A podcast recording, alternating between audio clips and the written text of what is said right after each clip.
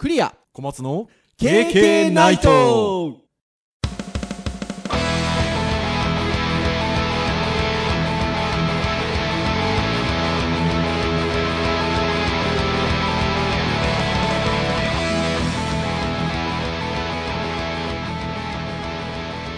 ケーケーナイト。はい、ということで、第178回の配信となります。お届けをいたしますのはクリアと、はい小松です。どうぞよろしくお願いいたします。はいよろしくお願いしまはい、ということで、2月も半ばにだんだん差し掛かってきてるかなと。いうとこはい。はいはいろでございますが、どうですか？東京寒いですか？すうんそうですね。割と寒い方だと思います。ちょっとね今週前半雪降ったりもしましたからね。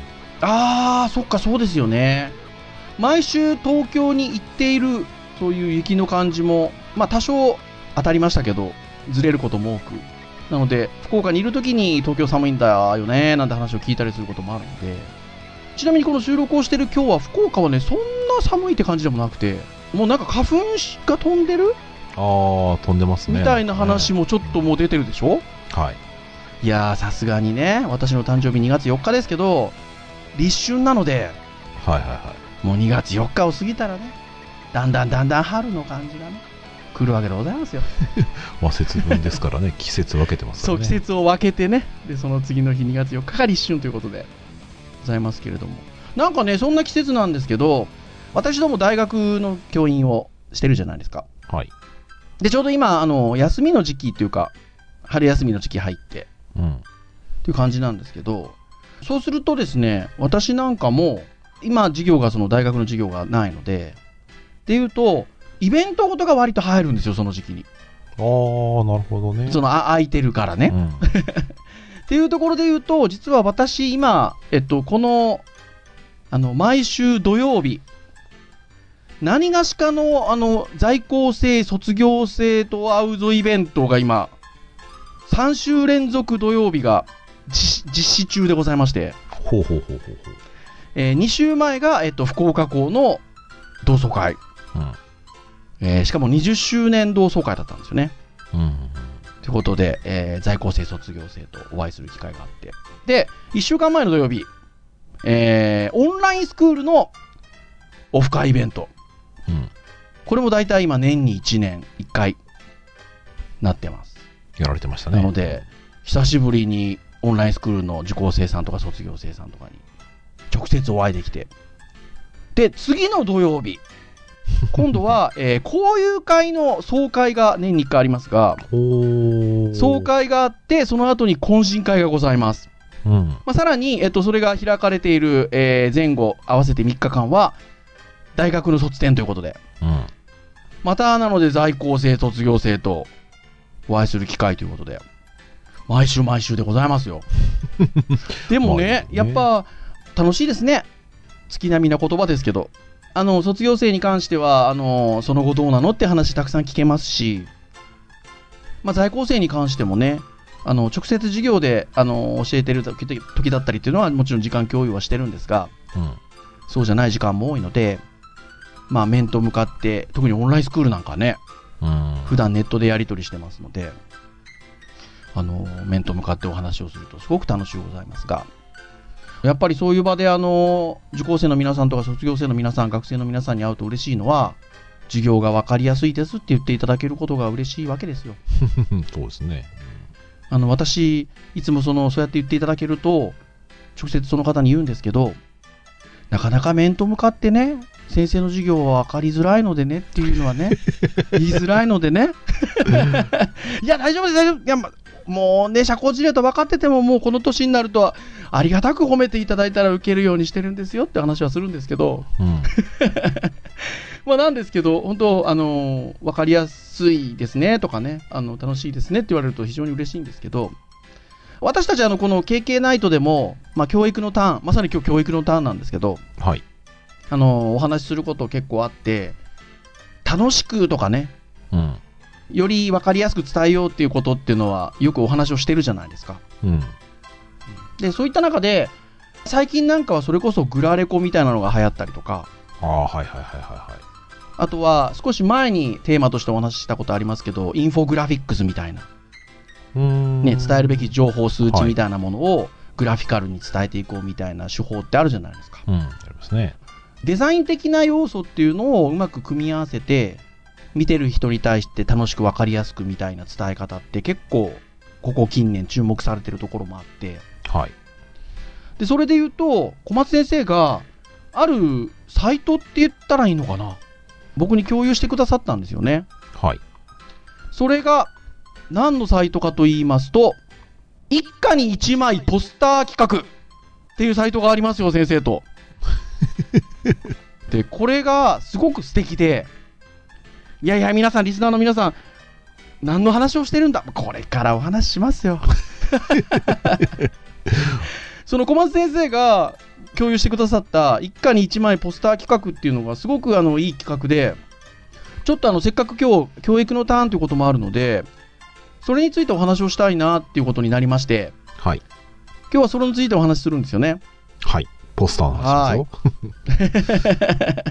ということでじゃあその一家に一枚ポスター企画っていうのは何なのかっていうのを最初にちょっとお話をしますとこれ実は文科省のページなんですよねそうですね。文科省のページで。ある企画コンテンツなんですけどなんとその文科省のページの中の科学技術週間のページにあるコンテンツということなんですよね。し知ってました？科学技術週間って。いや知らなかったですし、えっと、オウム返しで聞くならば小松先生はご存知でした？小知らなかったですよ。松先生はだから多分この、えっと、一家に一枚ポスター企画から多分入ったんですよね。そうそうそうそうそう。その情報がなんか入ってきたんですよね。そうですね。で、で面白いですね。って話してたら、あ科学技術週間っていうサイトなんですね。っていうので、知りましたね。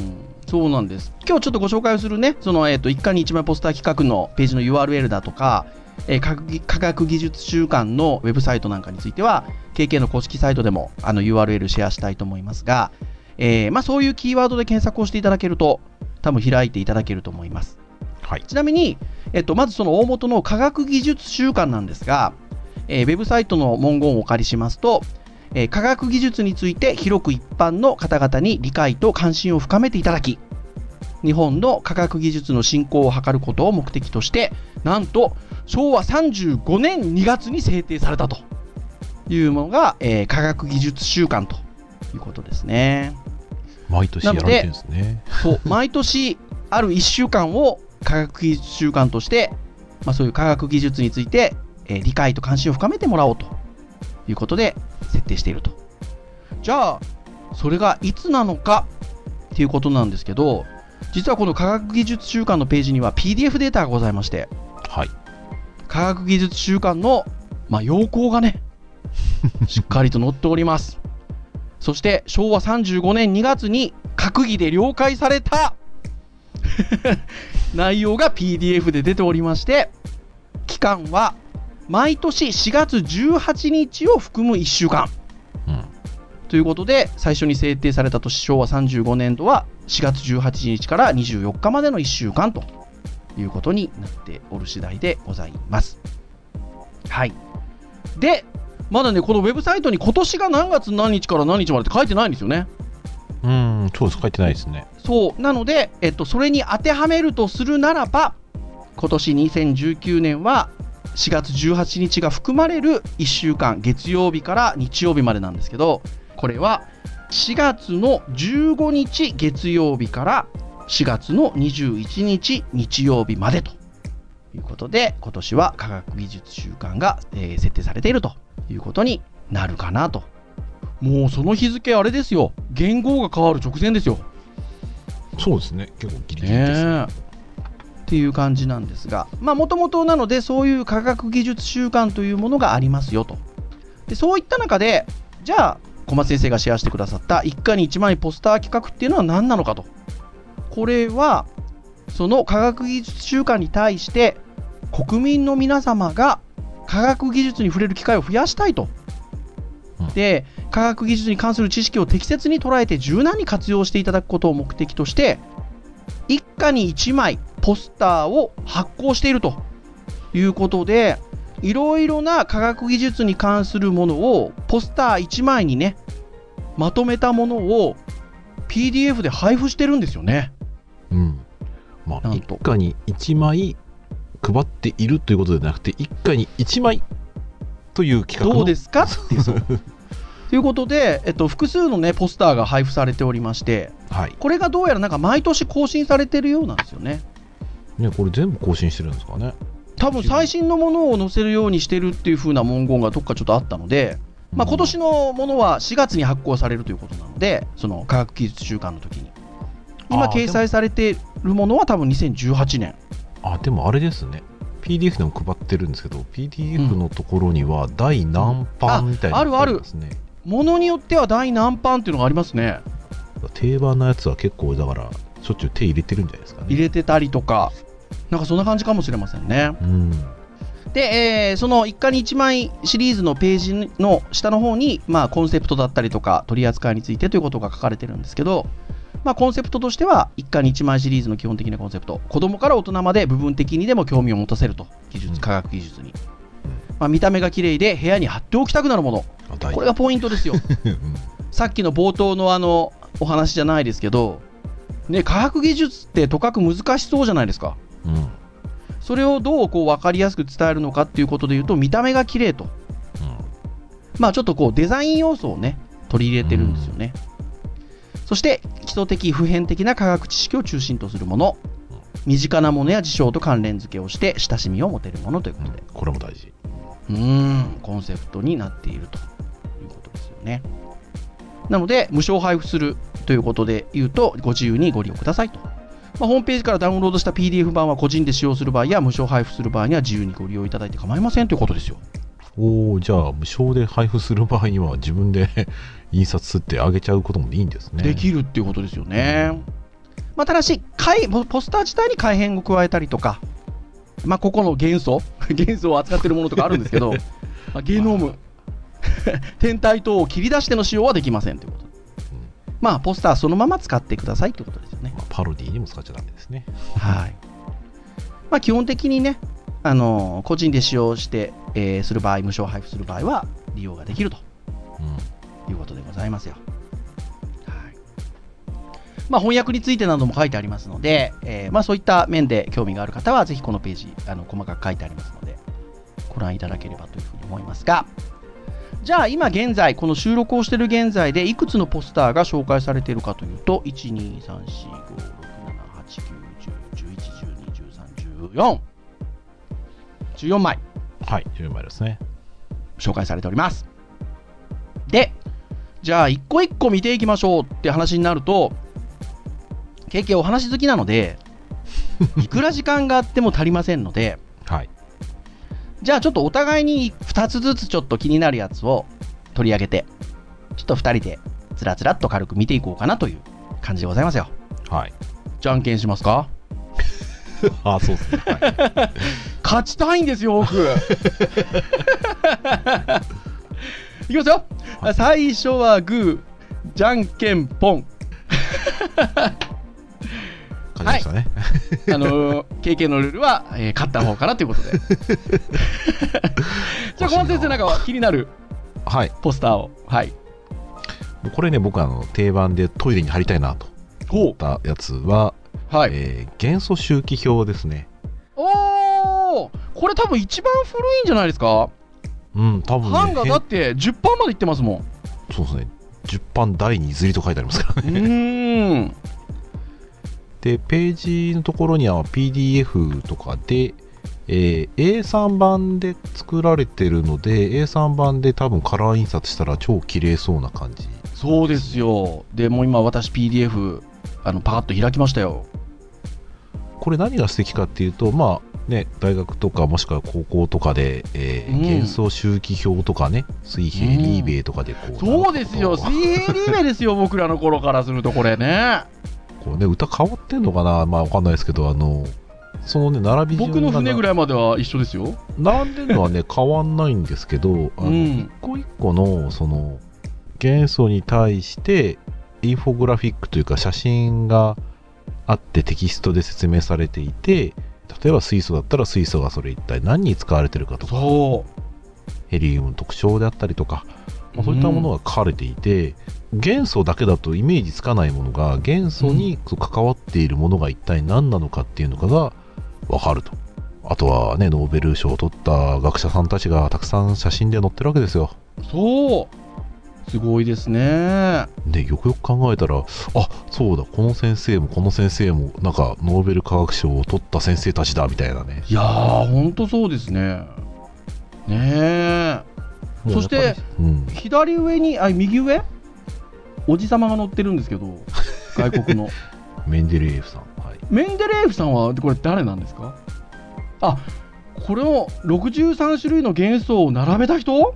みたいですねあー周期表を見出した方ですかね。見出した方ですね。性質が似た元素が同じ列に来るように配列した周期表を作ったと。えーまあとにかくねこれねもう見てくださいっていう感じですけどいねや本当そうですね。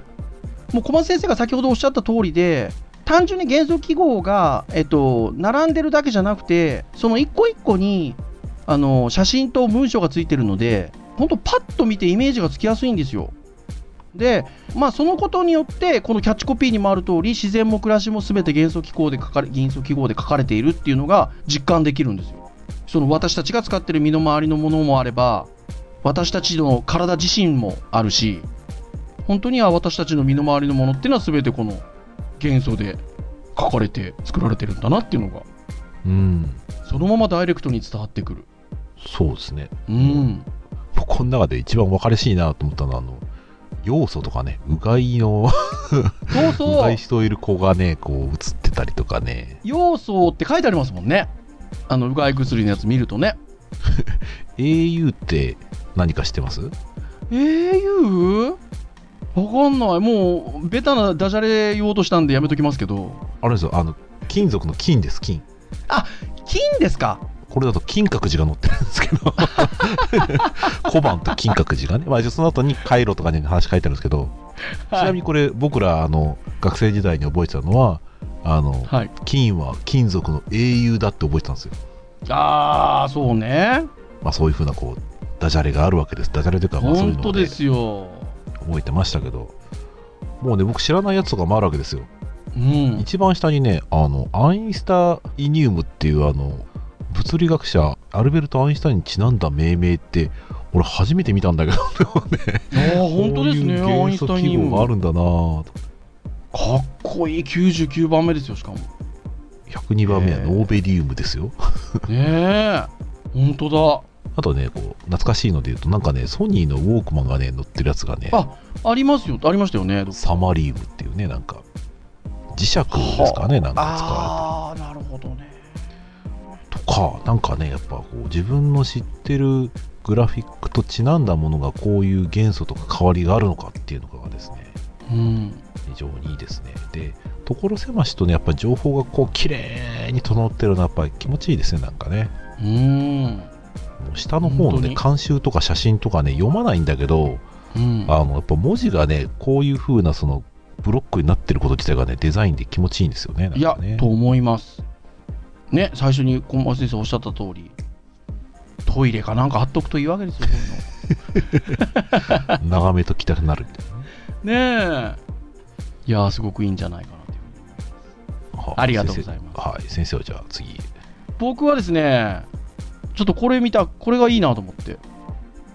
まあちょっと私ねあの定期的に病院行ったりしてるんであのお薬を飲む機会が、はいはいまあ、は割とあるんですけど薬のねポスターがあるんですよ。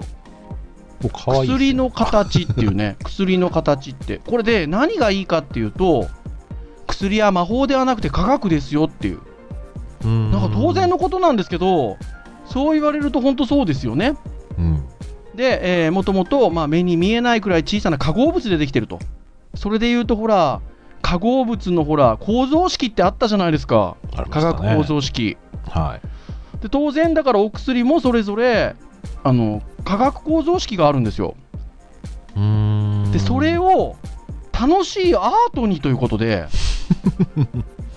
あの化学構造式の形をいわゆるほら星座もあるじゃないですか。星座ってほら星の並びをそれこそ、なんかねいろんな水亀に例えてみたりとかいろいろしてるわけでしょ。ああこれそういう感じで作られてるんだ。そういうことなんですよ、えー小松先面生薬の化合物の構造式化学構造式を、えっと、アートにしてるんです。ははははははは。例えばですよだから、えー抗ウイルス薬のテテノホビルっていうのがあるんですけどこれに関しては、えっと、ヘリコプターみたいな形してるんです。はいはい。で えっとそれねその構造式の横にそのヘリコプターの絵描いてあるんですけど、まあ、そう見るとね形はなんとなく覚えますよね。そうですね抗がん剤の、えーエルロチニブっていうのがカエルの形に似てるっていうのはよくわかりますね。ねえ。面白いな。あとほらロキソプロフィンってほらロキソニンとかのあれでしょ？多分これ。消炎とか鎮痛、あーそう象ですよ象の熱を冷やします象ですよ。まあそうまあまあそう見えなくもないですね。ねえ。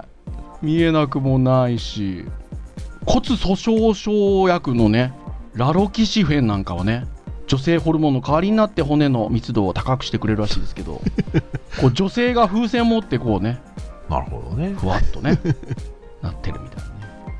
これなんかはでもなんて言うんでしょうねまたちょっとねインフォグラフィックスとも違うんですけど遊び心があっていいですよね。そうですね。うん。まさになんかそのえっと化学構造式を楽しいアートにというえっとサブコピーがついてるんですけどなんかそんな感じがするものですよね。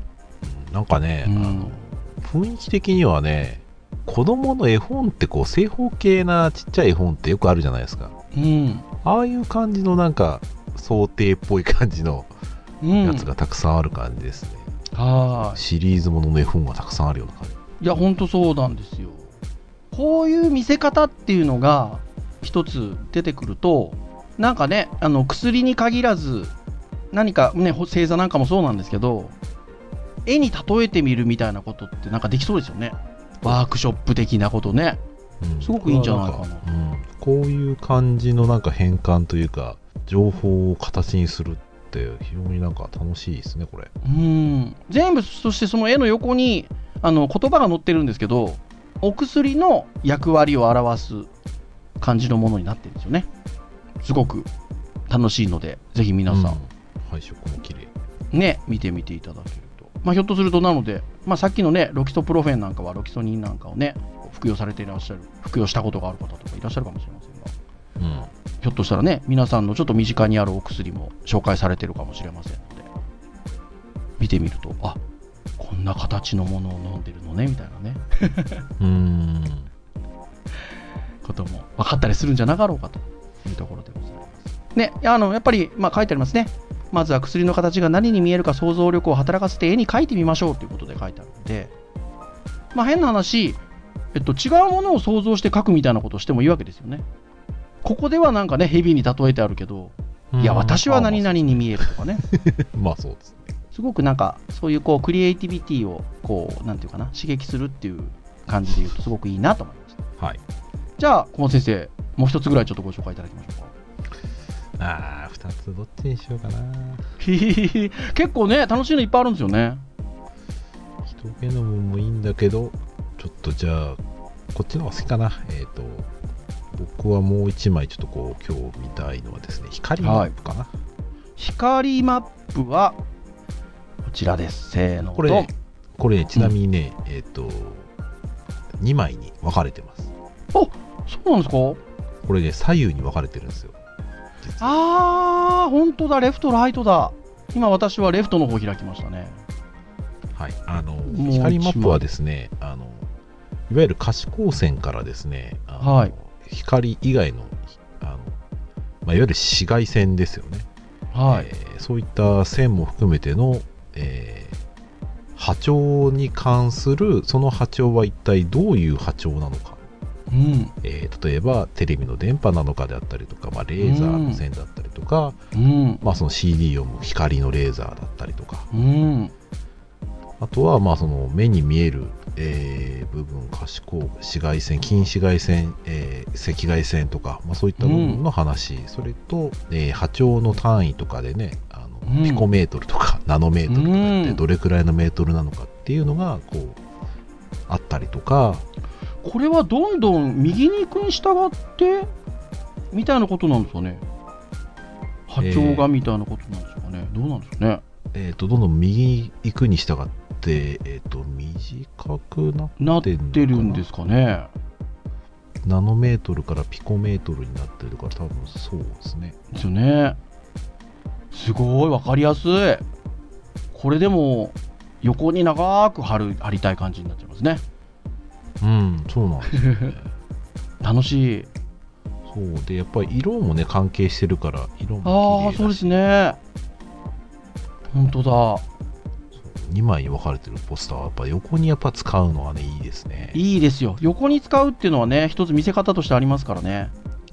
ウェブって意外とね横に使いづらいんですよね。うんデザイン的にね。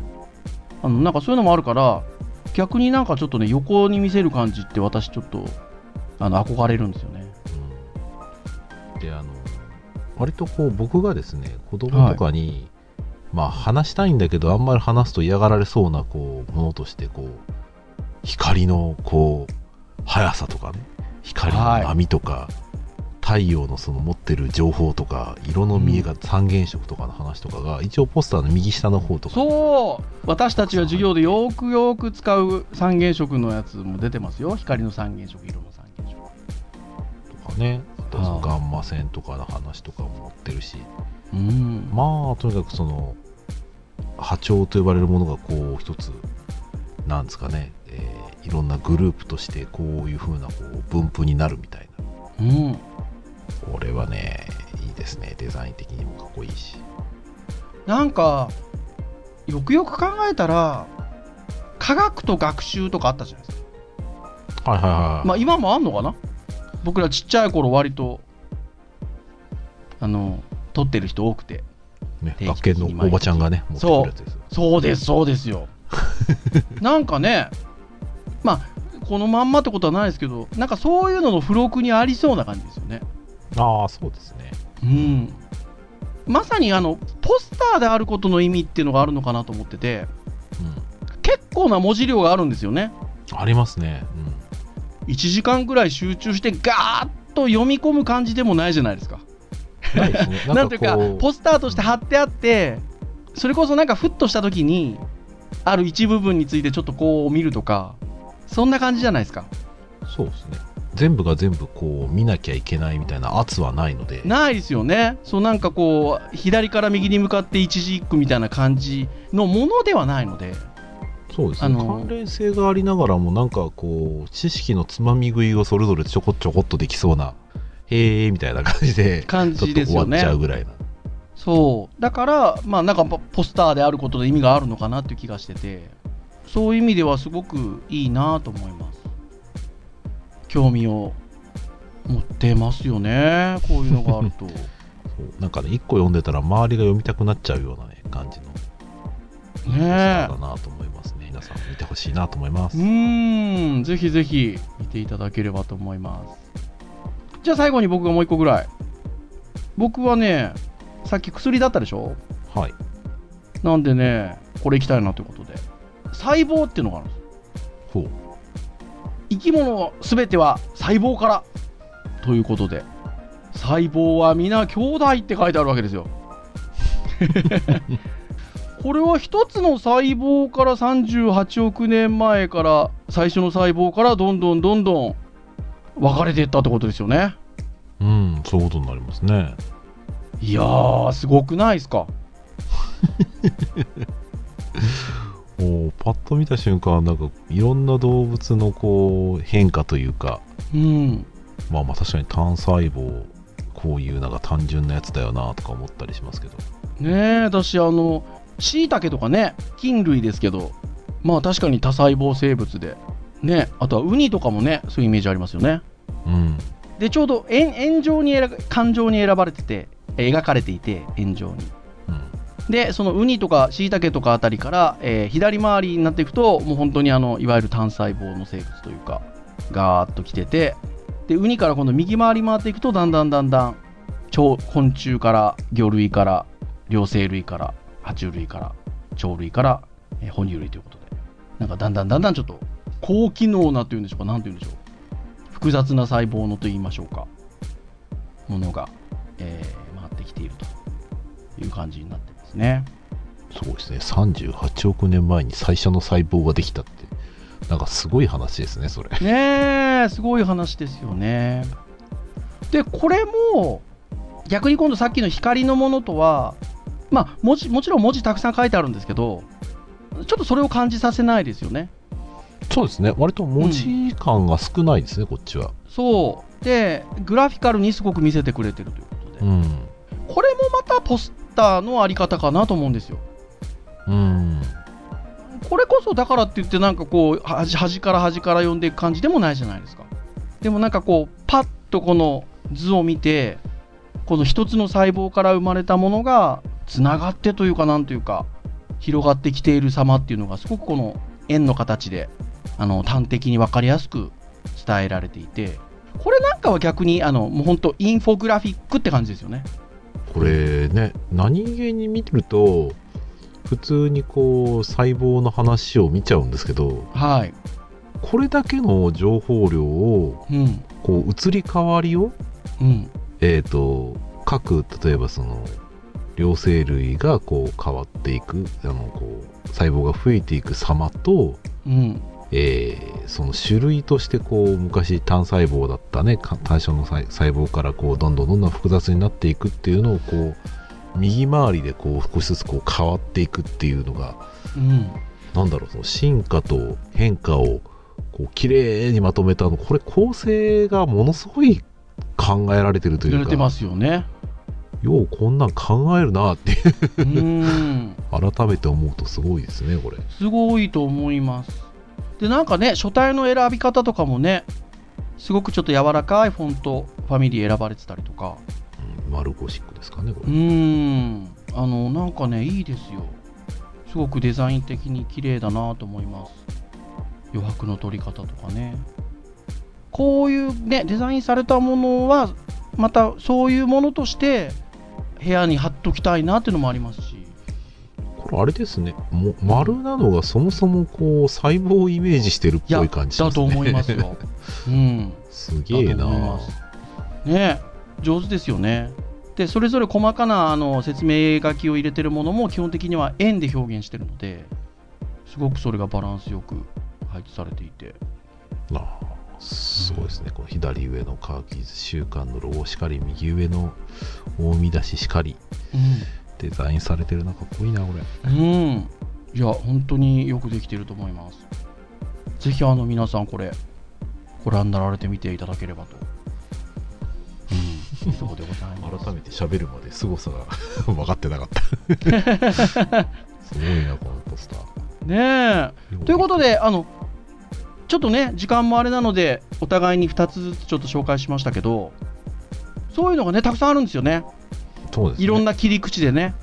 小松先生あのあとあれでしょ、ま、迷ってたのは人ゲノムでしょ、人ゲノムですね。うん、なんかまあ私とかはね、うんあの磁場と超電導とかも面白そうだな。なんでしょうこれもね扱ってる情報とそのグラフィックの見せ方がすごくね上手ですよね。うん、科学のデザインがね、こんなに近いところにあるのっていうのは素敵だな素敵ですよね。ですので、まあ、ぜひ皆さんあの今日紹介したもの以外にもたくさんありますので見ていただきたいですしまた今年の4月には新しいものが一応企画は、えーと日本列島6億年かっこ仮っていうのが今年の企画だそうです。うーんまあ、どういうものが出てくるのか。はい、ということですが、まあ、2019年4月の発行をお待ちくださいということで、ぜひ、あの、このコンテンツのタイトル通り、一家に一枚 貼ってみていただけるとよろしいんじゃなかろうかと。そして、えーこのコンセプト通り、この企画のコンセプト通り、親と子がね、科学技術についてちょっとね、何気ない会話ができる感じだといいですよね。そうですねというところかなはいというふうに思います。はい。KK ナイトは毎週木曜日に配信をいたしております。公式サイトアクセスをしていただけますと、もうプレイヤーがありますので、直接そこで聞いていただけます。まあただし、ちょっとなんかこう最新回が配信されたら、いろんな場所とかで気軽に聞きたいなということでございましたら、iTunes ストアなどの購読登録サービスで、えー登録をしていただけますと、自動的にダウンロードされますということで、えーお好きな時聞いてみてもいいんじゃないでしょうかと いうところでございます。はい。はい。それでは以上といたしましょうかね。はい。お届けをいたしましたのはクリアと。はい。小松でした。それでは次回179回の配信でお会いいたしましょう。皆さん、さようなら。さよなら。